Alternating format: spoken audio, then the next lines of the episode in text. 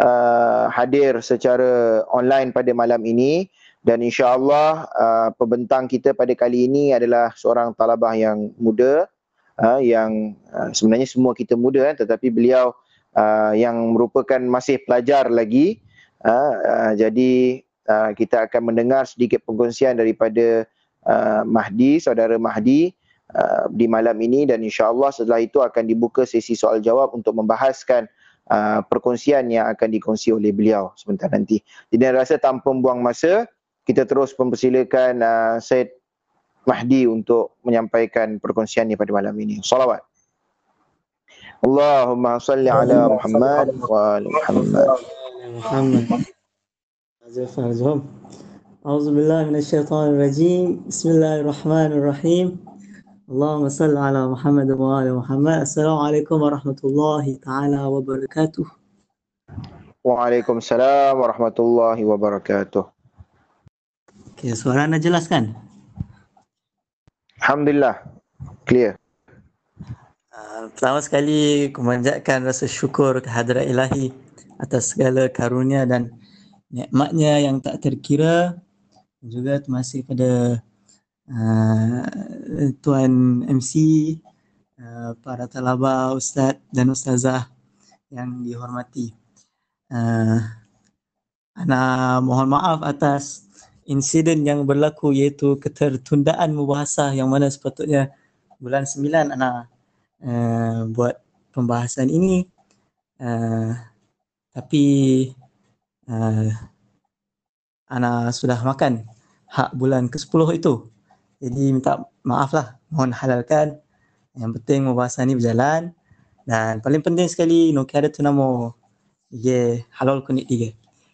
Uh, dalam uh, Al-Quran uh, masalah yang uh, di yang dibicarakan antara masalah yang uh, disentuh dalam Al-Quran uh, adalah tentang hayat. Dan banyak uh, ataupun ataupun um, ada beberapa uh, pecahan yang di sentuh tentang hayat, hayat nabati, uh, hayatnya haiwani dan juga kehidupan dan juga hayatnya insani. Dan sebelum tu Ana lupa, Ana aduh uh, ambil pembahasan ni dari buku Ayatullah Mutahari iaitu uh, tajuk dia Ahyoya Tafakkur Islami. Dan di situ Ayatullah Mutahari uh, menyentuh tentang masalah zuhud tapi sebelum masuk masalah zuhud Ayatullah Matahari sentuh tentang masalah kehidupan. Jadi uh, untuk untuk untuk menerangkanlah masalah zuhud tu. Jadi ana terangkan dulu masalah hayat. Jadi uh, yang dalam Al-Quran yang Ayatullah Matahari cuba uh, cuba terangkan adalah masalah hayatnya insani, kehidupannya insani. Dan Uh, seperti yang ada dalam Al-Quran tentang uh, fitrah bahawa manusia ini diciptakan dengan fitrah ilahi maka apabila fitrah ilahi ini dalam diri manusia uh, mula uh, berkurang dan akhirnya uh, hilang fitrah ilahi ini maka orang itu pada pandangan Al-Quran dikira sebagai orang yang mati. Mati jiwanya sudah mati. Uh, dan sebaliknya kalau fitrah itu masih menyala dan terus menyala dan terus menyala maka orang ini semakin hari semakin hidup jiwanya. Ada pula uh, takbir lain yang dalam Al-Quran mengatakan bahawa Al-Quran ini berkesan kepada orang-orang yang jiwanya hidup. Uh, liwan diramangkana hayyan. Untuk mengingati untuk mengingatkan uh, orang-orang yang sedia hidup jiwanya. Ah, dan juga di uh, takbir lain juga yang mengenai makna yang sama uh, iaitu ya ayyuhalladzina amanu istajibu lillahi walir rasuli idza da'akum lima yuhyikum. Jadi wahai orang-orang beriman uh, nabi nabi ini datang dengan satu uh, Barnome satu program yang menghidupkan. Maka uh, terimalah uh, panggilan dan suruh Nabi ini. Dan Islam itu um, segala yang dia bahaskan Islam bahaskan adalah mengenai kehidupan. Mengenai kehidupan. Dan apa itu kehidupan? Apa yang kita faham dengan dari kehidupan? Apakah maksudnya kehidupan dari segi uh, jantung berdegup ada aliran darah uh, adanya uh, pernafasan uh, tentunya bukan itu yang dimaksudkan. Apabila kita kata hai uh, Allahu la ilaha illahu al hayyul qayyum hai yang hai atau kehidupan yang kita nisbatkan kita kaitkan dengan Allah Subhanahu Wa Taala bukanlah kehidupan eh, yang seperti yang kita ada iaitu adanya jantung ni. Bukan. Tapi dari segi kehidupan ini dari segi uh, ilmu dan juga kemampuan beza antara mati dan hidup maksudnya yang membezakan mati dan hidup adalah ilmu dan kemampuannya. Dan Allah Subhanahu Wa Taala uh, adalah hayy uh, uh, adalah uh, hayyul qayyum yang hidup dan juga berkemampuan. Hidup iaitu danai iaitu ilmu berilmu. Dan ilmu ini yang kekal berkekalan. Jadi apa yang ada dalam Islam iaitu ilmu dan juga amal? Ana singkatkan maksudnya kalau kita nak katakan bahawa apa itu Islam kita nak singkatkan dia punya uh, penerangan dengan tentang Islam ni Islam itu adalah agama ilmu dan amal. Ilmu maksudnya dari segala apa yang uh, bertentangan dengan uh, ilmu, bertentangan dengan kefahaman, bertentangan dengan uh, uh, uh, pengetahuan um, ataupun membuat uh, apa-apa yang bertentangan dengan uh, kemampuan kita, keaktifan kita membuat kita ini pasif, membuat kita ini jahil, membuat kita ini tak berilmu, itu semua uh, bertentangan dengan Islam. Uh, dan misdaknya daripada ayat ayat ini ataupun mafhum yang ada dalam Islam, banyak mafhum yang ada dalam Islam yang yang menghidupkan sebenarnya menghidupkan jiwa kita tapi uh, ha, banyak daripada kita iaitu penganutnya mempunyai fahaman yang mati yang sudah mati mengenai Islam. Antara contohnya adalah tawakul pembahasan tentang tawakul iaitu kita memahami bahawa apabila kita hendak berlepas tangan daripada sesuatu maka dekat situ kita nak bertawakul ataupun contohnya mudahnya nak kata maksudnya bila kita nak keluar daripada rumah Ah, kita tak kunci rumah dan kita kata kita tawakal kepada Allah semoga Allah akan menjaga rumah ni. Maksudnya kita menganggap tawakal itu berlepas tangan daripada kita punya tanggungjawab. Sedangkan uh, tawakal itu sebenarnya membawa kita kepada satu uh, gerakan iaitu apabila kita takut untuk melakukan sesuatu dan hal itu kita perlu untuk laksanakannya maka dekat situ kita kena bertawakal kepada Allah dan jalan. Uh, dan uh, contoh lainnya, misdak lainnya adalah zuhud. Dan zuhud adalah pembahasan yang uh, sebenarnya anak nak sentuh.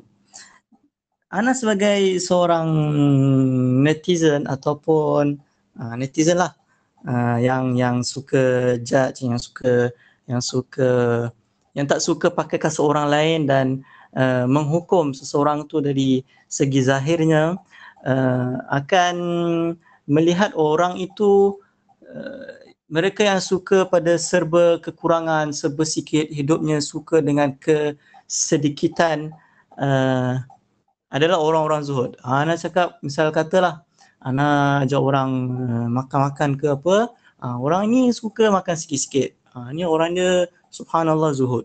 Ataupun bila dah habis makan, bila waktu nak bayar, orang ni suka bayar sikit-sikit. Ha, ni orangnya zuhud. Contoh. Uh, ataupun walhasil kehidupan dia suka pada sikit-sikit. Dia kerja sikit-sikit.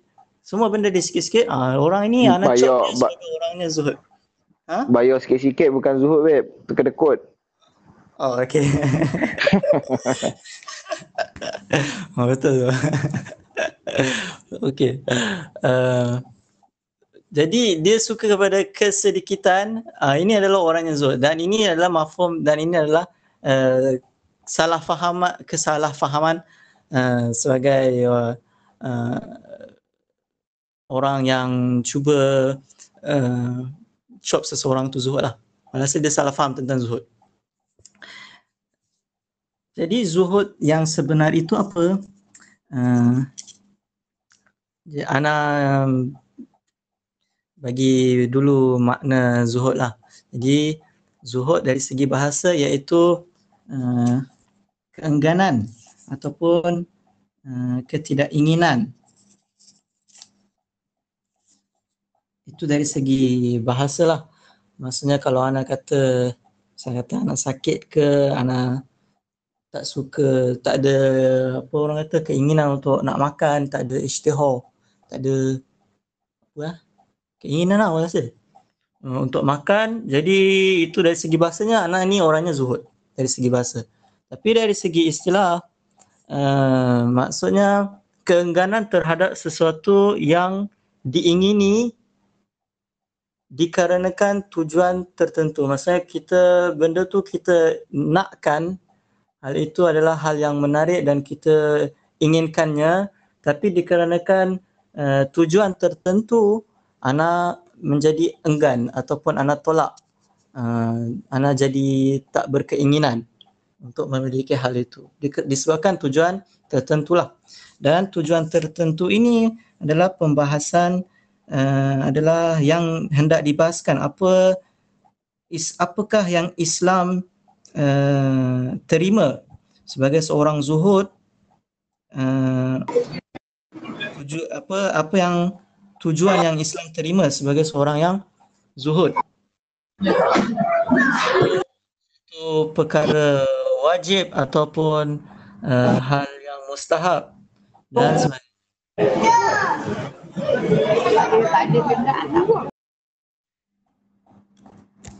Alright. Zuhud uh, ana bahas, ana bagi tahu dulu zuhud yang ditolak oleh Islam lah. Sebelum ana masuk pada apa yang apa yang zuhud. Apa yang Islam kan? Apa yang Islam cuba bahaskan tentang zuhud lah. Jadi ana bahaskan dulu ana bagi tahu dulu apa yang ditolak oleh Islam. Dua hal yang Ayatullah Mutahari uh, sebutkan Uh, tentunya lah kalau kita bila kita bahaskan masalah zuhud semuanya memang kita ataupun apa-apa pun yang ada dalam Islam kita kena kembali pada Allah Subhanahu Wa Taala. Maksudnya niat kita kembali kepada Allah Subhanahu Wa Taala. Tapi dari segi mungkin dari segi tujuan jangka jangka pendeknya ada hal-hal yang kita uh, salah uh, perkirakan tentang zuhud. Jadi antaranya yang pertama adalah kita menganggap bahawa uh, hal dunia dan juga hal akhirat itu berpisahan. Jadi untuk untuk misal kata kerja-kerja dunia iaitu uh, misal katalah cucuk tanam ke bekerja ke uh, ber, bermasyarakat ke pentadbiran ke apa-apa yang berkenaan dengan dunia uh, perlu dijauhi dan ditolak untuk kita mendapatkan akhirat. Jadi kita apa jadi kerja-kerja atau amal-amal yang berkenaan dengan akhirat iaitu ibadat uh, ibadat sepanjang masa kita pilih dan kita tinggalkan dunia uh, demi akhirat. Uh, jadi itulah sebabnya kita zuhud. Jadi hal-hal dunia kita Uh, tinggalkan. Dan akhirnya menjadi uh, penduduk gua yang terpinggir dari masyarakat uh, yang tak tahu apa ahwal dan juga keadaan yang menimpa terhadap dunia dunia Islam uh, membuat kita uh, tak bertanggungjawab dengan uh, masalah-masalah yang ada. Uh, akhirnya kita duduk dalam gua je lah. Uh, itu orang yang nak zuhud ni. Ataupun senang kata uh, kerja-kerja yang dilakukan seperti orang-orang rahbani, rahbaniyatnya masihi. Yang mana mereka memisahkan diri dari masyarakat. Uh, walau bagaimanapun uh, mereka uh, duduk beribadah tu pun dikarenakan riak sebenarnya. Tapi uh, untuk mendapatkan makam di tengah masyarakatnya walau bagaimanapun benda itu ditolak oleh Islam maksudnya kita kalau nak zuhud 100% kita tinggalkan dunia, 100% kita melekat, masa kita memisahkan dunia dan akhirat sedangkan dalam Islam kita tidak memisahkan dunia dan akhirat, malah kita mengatakan bahawa dunia dan akhirat saling kait uh, berkait rapat. Kerana ia kembali pada niat orang itu kenapa dia uh, misal kata kenapa dia zuhud. Uh, jadi itu yang rahbannya yang pertama yang ditolak dalam Islam. Yang kedua, ana jelaskan macam gini. Ada kita orang kata uh, dia kata bahawa dunia ini uh, kita kena ada tanggungjawab dan kita kena buat. Tapi kelazatan dunia ini kita tak boleh nak menikmati.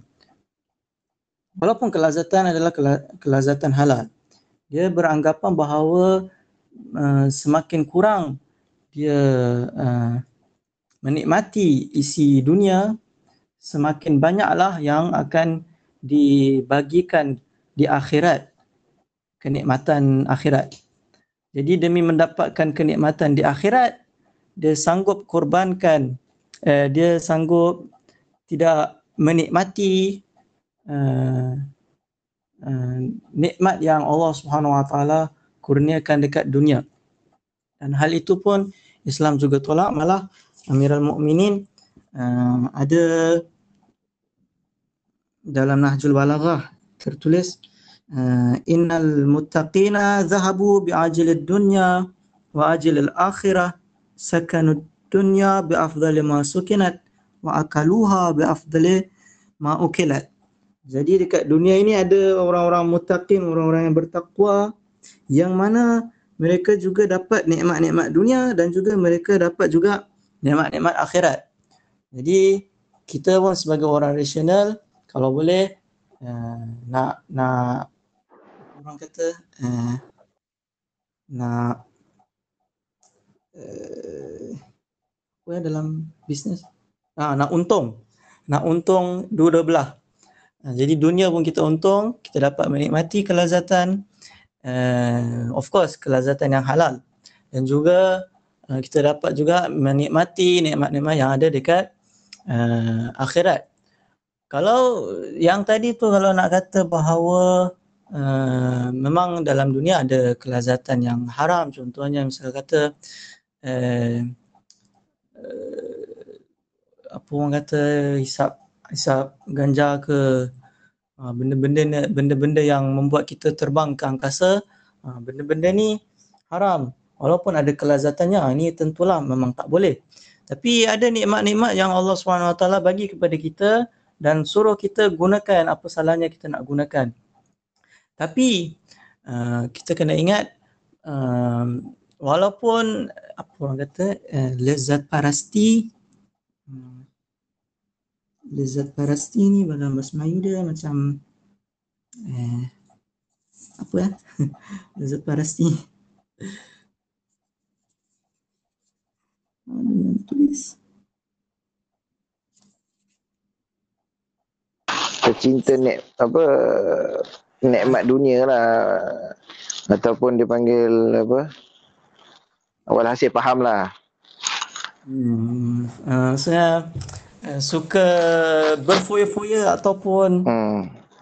terkejar-kejar untuk uh, nikmat walaupun secara nikmat lah ya. Walaupun secara halal itu ditolak oleh Islam kerana akhirnya uh, kerana ialah dalam dari segi itu dia Tuhan dia tu adalah kenikmatan yang halal dan itu ditolak lah. Okey. Jadi dua benda ini uh, Eh, ditolak oleh Islam uh, dan Islam tak menerima jika orang hendak zuhud dengan alasan dua tadi tu. Okey. Jadi dalam jadi apakah zuhud yang diterima oleh Islam? Pertama sekali kita kena faham bahawa zuhud itu adalah satu perkara akhlaki, satu nilai uh, akhlak uh, dan juga tidak wajib. Ini tidak wajib untuk dilakukan tapi jika ada yang melakukannya maka dia telah mendapat satu nilai uh, akhlaki. Ada ada pula uh, kita Islam melihat kepada hadaf zuhud. Jadi kalau hadaf zuhud tadi itu atau tujuan zuhud tadi itu dikenakan dua hal yang tadi maka Islam tolak. Uh, dan uh, yang banyak juga hadaf yang diterima oleh ataupun tujuan yang diterima oleh Islam untuk seseorang itu zuhud. Antaranya uh, antaranya untuk kita ithar, maksudnya untuk kita berkorban. Sebagai contoh, apabila kita orangnya uh, misal kata ada kita ni tengah lapar, kemudian kita ada makanan dan kita nak makan, dan ada dalam masa sama tu ada orang yang sama juga macam kita lapar tapi tak ada makanan ataupun ada orang yang lebih memerlukan. Jadi kita mendahulukan orang itu, kita isar, kita korbankan. Uh, mendahulukan orang itu dengan memberi makanan kita kepada dia, maka benda ini uh, diterima. Maksudnya kita memberi satu, kita memberi manfaat kepada orang lain dan yang kedua kita telah buat hal yang ithar iaitu uh, mendahulukan orang lain uh, untuk uh, untuk dalam hal itulah uh, dalam hal ini maksud mendahulukan orang untuk makan ataupun dari ataupun mendahul, mendahulukan orang lain dengan memberi pakaian ke hasil uh, untuk tujuan ithar, untuk tujuan pengorbanan itu diterima oleh Islam. Yang kedua adalah uh, untuk merasa uh, simpati. Ada kadang ada kadangnya kita uh, bertembung dengan satu keadaan uh, iaitu uh, kita tak dapat um, memberikan sesuatu kepada orang kita tak ada kemampuan untuk memberikan sesuatu kepada orang. Jadi kita dapat memberikan orang melalui semangat uh, jiwa, masa jiwa ke jiwa iaitu rasa simpati lah. Jadi misal katalah uh, dengan kejadian yang berlaku dekat Yaman. Jadi untuk malam ini demi mengingati mereka aku tak makan. Saya kata. Jadi eh sosial hamdardi dengan uh, orang muslimin yang lain juga. Jadi ini pun uh, Islam terima malah sebagai seorang uh, yang mempunyai kedudukan di tengah masyarakat ini sangat sangat ditekankan. Maksudnya uh, untuk memberi semangat uh, jiwa kepada mereka. Jadi uh, sebagai seorang yang misal kata pemerintah ke sebagai seorang yang mentadbir jadi dalam di di tengah masyarakat yang ada macam-macam orang, ada yang kaya, ada yang fakir, ada yang miskin. Jadi orang-orang yang fakir miskin ini matanya dia memandang kepada orang-orang yang atasan dia. Jadi apabila dia melihat orang atasan dia misal kata uh, juga uh, berendah diri dan zuhud dalam hal ini uh, dia akan dapat semangat jiwa, semangat rohani daripada dia punya uh, pentadbir. Yang ketiga adalah uh, kebebasan. Maksudnya uh, orang zuhud, orang yang zuhud, ha, jiwa dia ni, hati dia ni tidak terikat dengan uh, hal-hal dunia. Sebagai contoh uh, ataupun ada dalam um, dalam ayat Al-Quran pun ada mengatakan bahawa apabila dunia ini diberikan kepada mereka maksud dia punya pengertian dia ataupun maksud dia lebih kurang macam inilah. Jadi apabila dunia ini diberikan kepada mereka uh, mereka tak rasa gembira sangat dan apabila dunia ini ditarik dari mereka mereka tak rasa uh, begitu sedih sangat. Uh, jadi uh, jiwa dia ni tak terikat dengan hal-hal dunia maka dia uh, uh, akan orang kata hadaf dia atau tujuan dia akan menjadi lebih tinggi. Jadi iaitu tujuan dia adalah untuk uh, qurbatan ilallah untuk uh, mendekati Allah Subhanahu Wa Taala. Jadi dengan dia tak terikat dengan dunia, maka dia dengan mudahnya dapat untuk bersama dengan Allah Subhanahu Wa Taala. Uh, yang keempat pula adalah uh, dikarenakan kesesuaian zaman. Seperti contohnya pada zaman Rasul yang mana keadaan masyarakat ketika itu uh, kebanyakan masyarakat mempunyai uh, kebanyakan masyarakat uh, dalam berada dalam kesusahan. Dan uh, Rasul um, nak masa dan pada zaman uh, imam lain pula maksum lain pula seperti pada zaman Imam Baqir atau Imam Jafar Sadiq uh, keadaan masyarakat ketika itu pula agak lebih uh, terjaga terjamin jadi uh, zuhud pada zaman Rasulullah uh, dia punya dia punya zuhud pada zaman Rasulullah lain sikit dengan zuhudnya pada zaman Imam Jafar Sadiq jadi kesesuaian zaman. Jadi ada zaman yang memerlukan untuk kita zuhud, ada zaman pula kita uh, tak perlu uh, untuk berzuhud.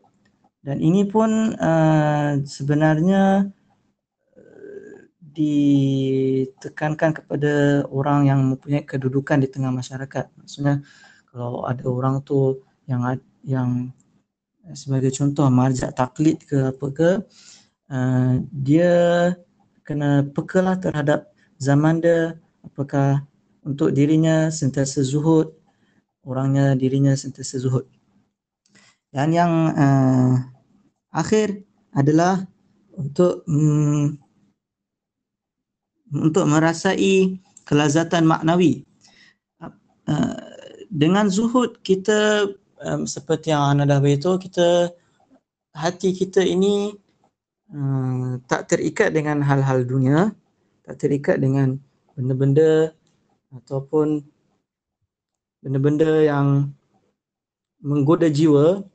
Jadi kita punya jiwa ini boleh terfokus dan menikmati uh, benda-benda maknawi.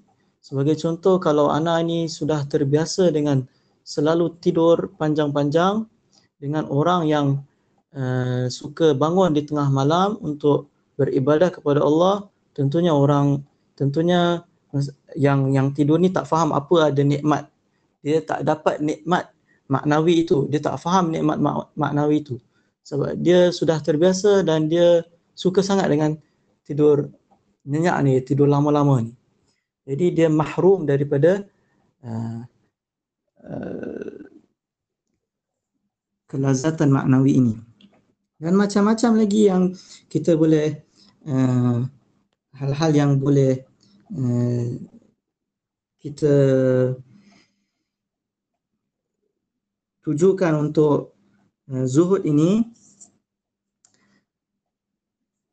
uh, dan oh ada satu lagi ya Allah. Ada yang anda lupa. Uh, bahawa zuhud itu membawa uh, kita membawa kesan ataupun nak cakap macam ini lebih bagus. Mem- membuat kita jiwa kita kuat dan membuat ekonomi kita kuat.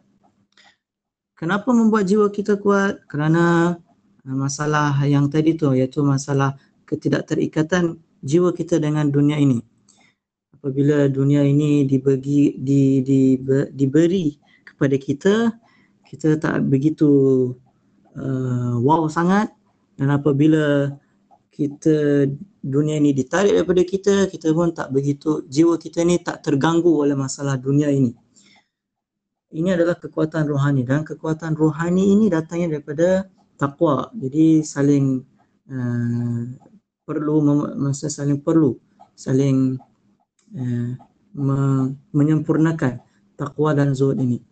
Dan kekuatan ekonomi pula adalah membuat kita orangnya bertanggungjawab. Bukan seperti masalah rahbaniahnya malah malah uh, mendorong kita untuk uh, untuk menguasai dunia ini maksudnya dunia ini kita orang-orang mukmin haruslah mengontrol dunia kalau bukan orang mukmin kontrol dunia maka orang-orang yang fasad orang-orang yang tak sepatutnya akan kontrol dunia ini dan membuat kita uh, membuat fasad dalam dunia ini.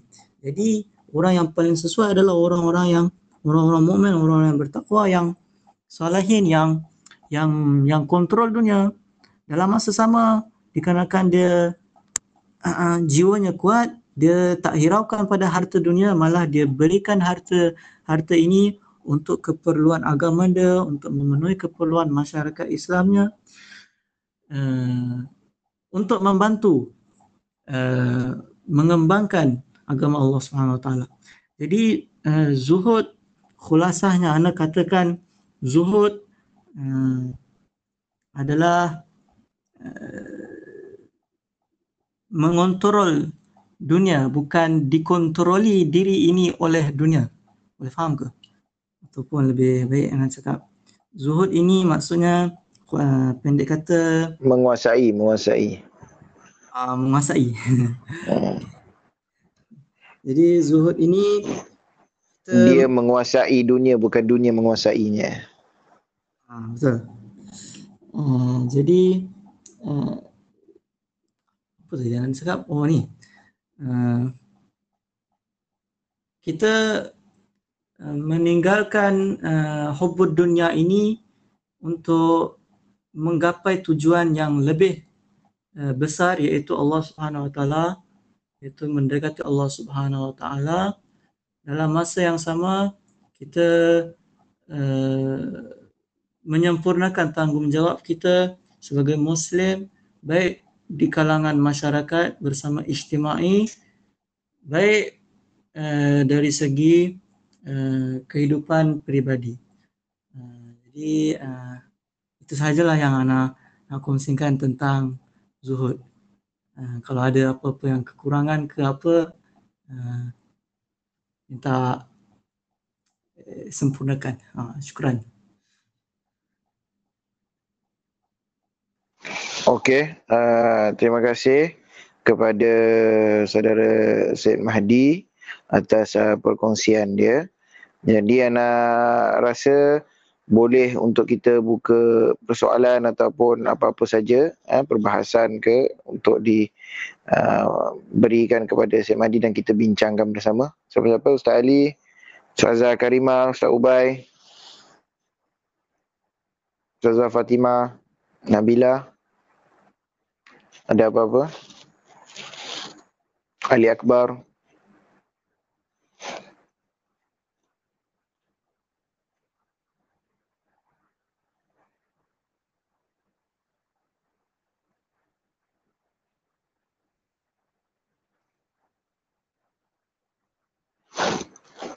Tak ada, senyap ni. Sali. Malu, Bek, malu. Tak luar lah, Bek. Tak luar. Lain, Ali Akbar, Zaza Karimah. Dekat chat ke apa. Okey, kalau tak ada anak nak masuk sikit. Uh, pertama sekali Ana tertarik uh, poin yang terakhir Mahdi beri berkaitan dengan uh, Zud. Cuma sebelum tu Mahdi Ana nak tanya, perbahasan inti ni apakah apakah masih lagi dalam uh, tajuk yang inti cadangkan bulan lepas tu? Membangun masyarakat. Oh, oh uh, ke lain? Lain, lain eh? Ha, sebab Ana cuba nak kaitkan dekat mana kaitan perbahasan nanti dengan tajuk nanti beri anak tak jumpa. Jadi anak rasa ni mungkin tajuk lain sebab tu anak nak tanya ni. Jadi tajuk dia sebenarnya apa kalau kalau nanti boleh berikan? Zuhud dalam Islam. Zuhud dalam Islam lah. Jadi yang pengenalan uh, membangun masyarakat tu bukanlah. Bukan, bukan. Okey, baiklah. Berkaitan dengan saya tertarik satu poin yang uh, Mahdi sampaikan, iaitu zuhud itu membuatkan kita menjadi orang yang bertanggungjawab terhadap uh, ekonomi. Uh, jadi maknanya kita tidak akan menjadi orang yang boros uh, pada satu sisi, pada satu sisi juga kita tidak menjadi orang yang uh, tidak peduli akan uh, kepentingan ekonomi. Jadi kita uh, akan menjadi orang bertanggungjawab terhadap ekonomi dan kita akan menggunakan sesuai uh, pada keperluannya dan kita akan uh, menguasai uh, ekonomi itu untuk kebaikan sejagat bukan untuk kebaikan diri kita saja. Jadi saya rasa tertariklah apabila Mahdi cakap zuhud itu akan membuat kita menjadi orang yang bertanggungjawab terhadap uh, ekonomi dan uh, harta dunia. Uh, itu satu. Keduanya, ana ana melihat uh, apabila uh, Mahdi kata berkaitan tentang uh, zuhud uh, pemimpin kita perlu perlu zuhud dan sebagainya. Cuma satu persoalan dekat sini, apakah boleh kita katakan uh, kriteria penting uh, yang perlu dijadikan sebagai tolak ukur dalam memilih seorang pemimpin oleh uh, rakyat itu adalah kezuhudan pemimpinnya. Apakah uh, itu perlu dijadikan tolak ukur ataupun sebenarnya itu tidak boleh dijadikan tolak ukur kezuhudan pemimpin tu. Macam mana? Faham kan soalan dah? Anak balikkan kepada Mahdi lah.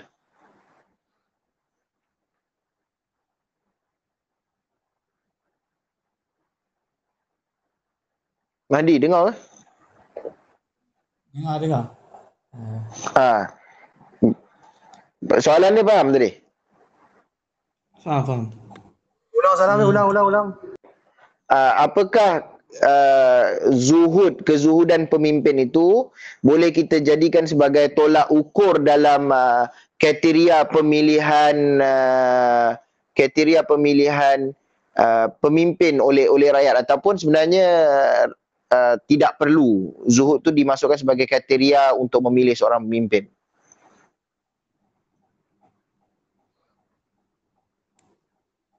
Ke, kerana apa? Kerana anda melihat zuhud ni dia lebih kepada soal personal. Uh, sebab belum tentu orang yang kita nampak zuhud, nampak zuhud pakai kereta biasa, pakai ini belum tentu dia pada hakikatnya dia zuhud yang sebenarnya sebab boleh jadi dia mempergunakan uh, apa uh, tarikan masyarakat untuk melihat dia zuhud supaya untuk meraih undi. Kan? Jadi zuhud ni anda tengok dia terlalu terlalu personal dan uh, dia bersifat uh, batin, bersifat batin antara yang mengetahui antara adalah dirinya dan Allah Subhanahu Wa Taala. Jadi kita sebagai rakyat awam kita tak tak takkan boleh tahu uh, batin seseorang. Ha, jadi bila itu yang terjadi maka kriteria zuhud ni tidak perlu dijadikan sebagai uh, tolak ukur dalam kita uh, memilih seorang pemimpin uh, zuhud pada segi luaran eh? Uh, luaran sebab ramai uh, kita tengok orang yang pada zahirnya dia dia biasa-biasa je tapi uh, dia juga makan rasuah dia juga akhirnya dia apa kronilis uh, kronisme kan? Uh, bagi pada anak bini dia projek-projek dan sebagainya. Tapi di depannya zahir oh dia uh, bersama dengan rakyat berjiwa rakyat uh, pakai kereta biasa-biasa je rumah biasa-biasa dan sebagainya. Wallahualam itu itu pandangan anak. Macam mana yang lain?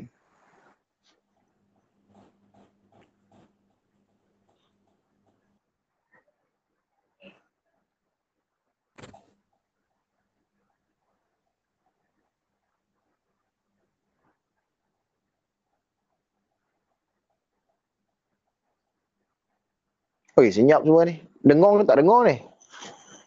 Dengar Habib, Mahdi lah kena jawab. Ha. Dengar tapi tak nak jawab.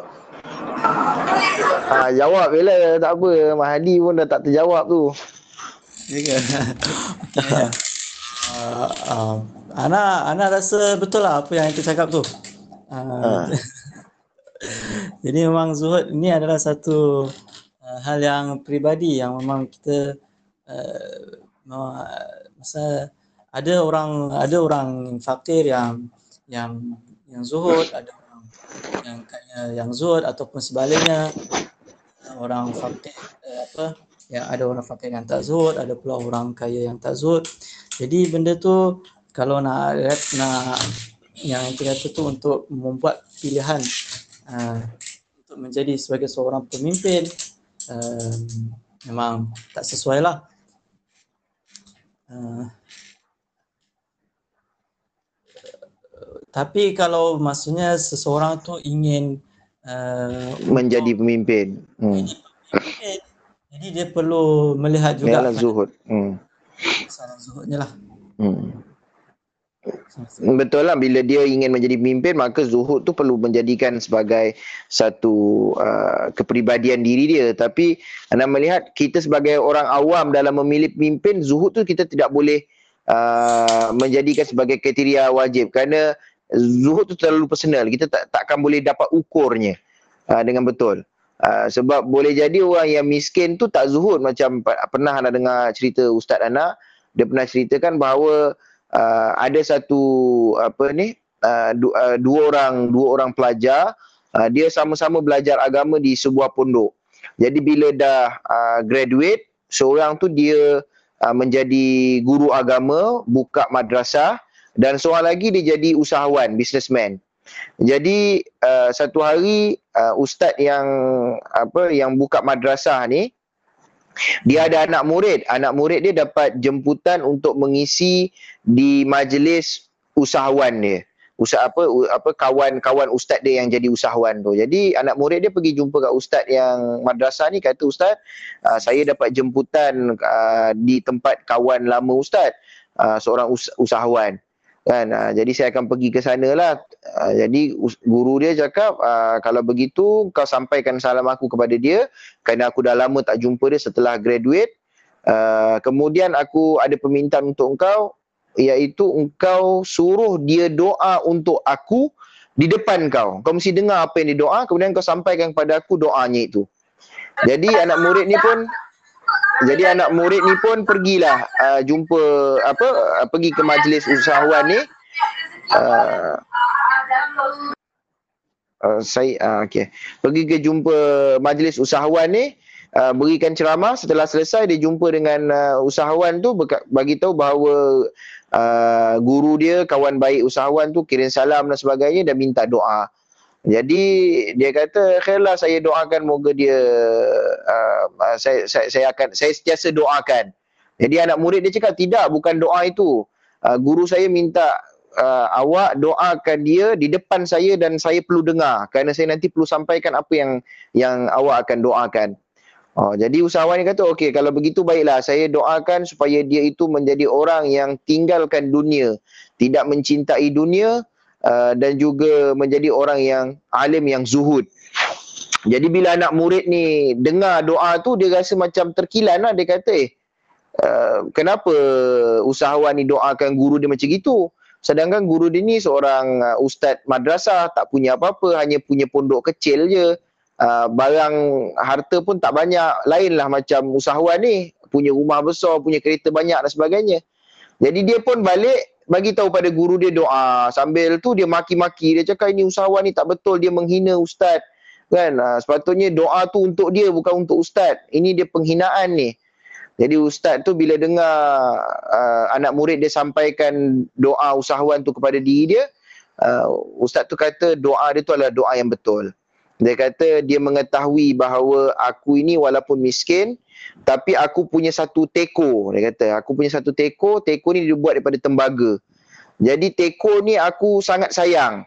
Aku sangat sayang aku tidak mahu kehilangan dia sehingga kan aku setiap kali tidur aku akan letakkan teko di sebelah aku. Ke mana-mana saja aku pergi aku akan bawa teko ni kerana aku nak pastikan teko ni dalam keadaan selamat Oh, jadi walaupun aku miskin, aku tidak punya harta yang lain-lain, aku hanya punya satu teko ni, tapi kecintaan aku kepada teko ni telah membuatkan aku menjadi hamba kepada teko ni.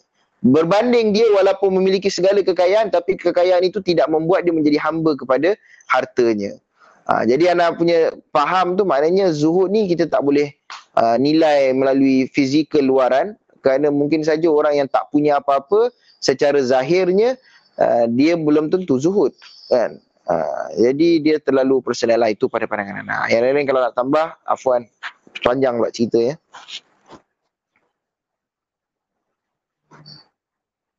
Ubay. Ustaz Ubaidillah.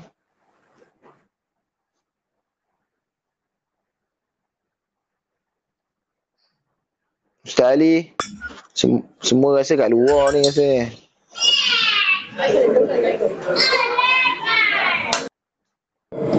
Anda dalam perbahasan, Amir. Ha? Dalam apa? Anda dengar perbahasan TV. Oh, Fokus. okay.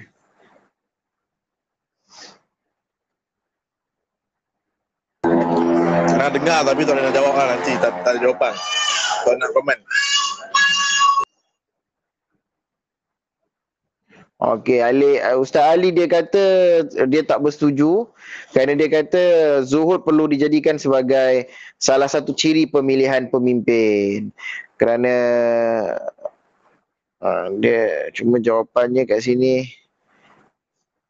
uh, dia dia tak perjelaskan cuma dia kata uh, dia akan datang daripada batin dan terselah ke zahir. Uh, yes betul itu hakikat hakikat zuhud. Sepatutnya dia perlu datang daripada batin ke zahir. Masalahnya macam mana kita nak tahu bahawa itu yang di, ditayangkan, di, dipamerkan, yang kita lihat itu benar-benar datang daripada batin ataupun dia memang secara zahir hanya kosmetik je. Kan? Uh, hanya zuhud Itu kosmetik. jawapan Amir. Itu, Oh, itu bukan. yang Nabila yang cakap, bukan Ana. Oh Nabila. Oh okey okey Afwan Afwan Afwan. Oh dari batin terselah ke zahir. Okey okey okey. Okay. Silap pandang lah. Sebab semua alias alias kan satu Nabila tu pasal. Okey, dari batin terselah ke zahir. Okey okey. Afwan. Yang lain lain lain. Macam mana tengok contoh lah, contoh kan dekat uh, dekat uh, dekat Iran uh, seorang pemimpin tu kalau dia nak me, me, mendapat uh, raih uh, perhatian masyarakat selalunya dia akan uh, tunjuk kezuhudan dia. Uh, nak perhatikan po- politik politikus di di Iran kan. Dia akan uh, pamerkan uh, kezuhudan dia. Tapi kalau dekat Malaysia benda tu tak tak tak terlalu terkesan sangat. Kalau kita tunjukkan yang kita miskin ni uh, tak tak malah kita perlu tunjuk kita kaya kalau kat Malaysia ni. Baru kita akan dapat sokongan dan dokongan. Kalau kita tunjuk kita miskin orang akan lari. Uh, jadi tu perbezaan sentimen masyarakat kan? Uh, kalau kita tunjuk kita miskin kita ini dokongan dan sokongan orang bersama kita tak tak tak ramai. Ba- tapi sebaliknya kita kena tunjuk kita kaya kita punya punya apa apa punya istilahnya punyalah keuangan tu kan yang kukuh sehingga orang berani untuk bersama dengan kita. Ha, nanti tengok kat situ lah. Kalau di Malaysia punya sentimen politikus. Ha, di Iran dia orang akan pamerkan zuhud tu baru masyarakat akan nampak kan. Ha, masyarakat akan uh, memilih dia dan bersama dengan dia. Mungkin tu perbezaan lah sentimen. Ha, macam uh, macam dekat Amerika kan Trump. Uh, Trump masuk tiga hari ke hospital COVID positif tiga hari je. Lepas tu dia keluar. Daripada hospital terus bagi bagi speech di depan penyokong dia dan terus menyatakan dia akan sambung kempen. Uh, jadi sentimen masyarakat ke Amerika dia nak tengok pemimpin dia tu kuat. Berbeza dekat Malaysia Malaysia kalau seorang pemimpin tu masuk hospital memang suka dia orang lagi berdrama Kan, sebab apa rakyat kita mudah simpati. Oh kesian ni masuk hospital, sakit. Jadi kita akan, alamak, simpati dekat dia, kita akan pilih dia.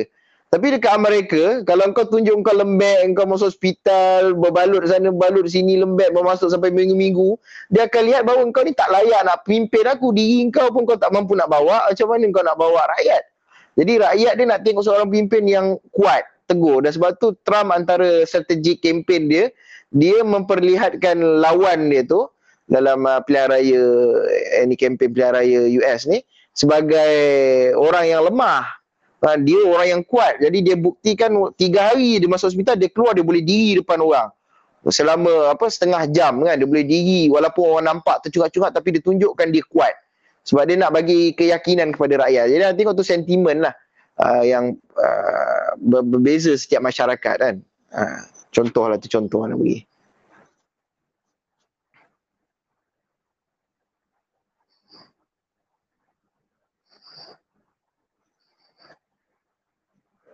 Okey, tak ada yang lain eh?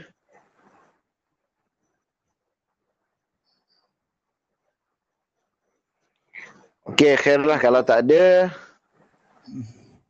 Mahdi ada yang tak ada. Tak ada.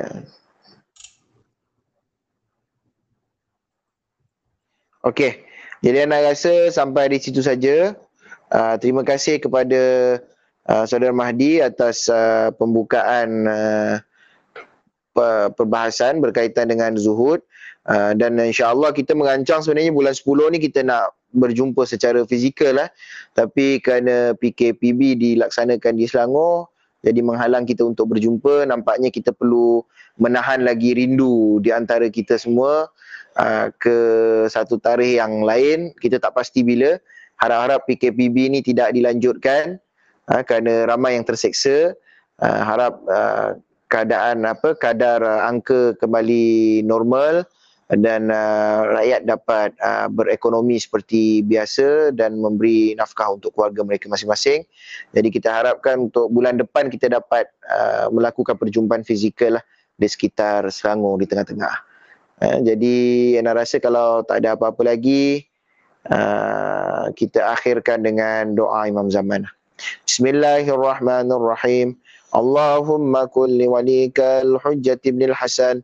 صلواتك عليه وعلى آبائه في هذه الساعة وفي كل ساعة وليا وحافظا وقائدا وناصرا ودليلا وأين حتى تسكنه أرضك توعا وتمتعه فيها طويلا برحمتك يا أرحم الراحمين بحق محمد وآله الطاهرين صلوات اللهم صل على محمد وآل محمد اللهم صل على محمد Allahumma salli ala Muhammad wa ali Muhammad. Anda ucap terima kasih kepada Ustazah Fatimah kerana menjadi host dan kepada yang lain-lain juga kerana sudi uh, ruangkan waktu. InsyaAllah sampai kita berjumpa lagi. Untuk bulan depan, bulan 11, harap ada volunteer mungkin daripada mukminat pula. Daripada talabah wanita, uh, Nabila ke ataupun Ustazah Fatimah sendiri boleh buat uh, satu perkongsian yang kita semua dapat mengambil manfaat daripadanya insyaAllah. Ya akhir kalam. Assalamualaikum warahmatullahi wabarakatuh. Waalaikumsalam warahmatullahi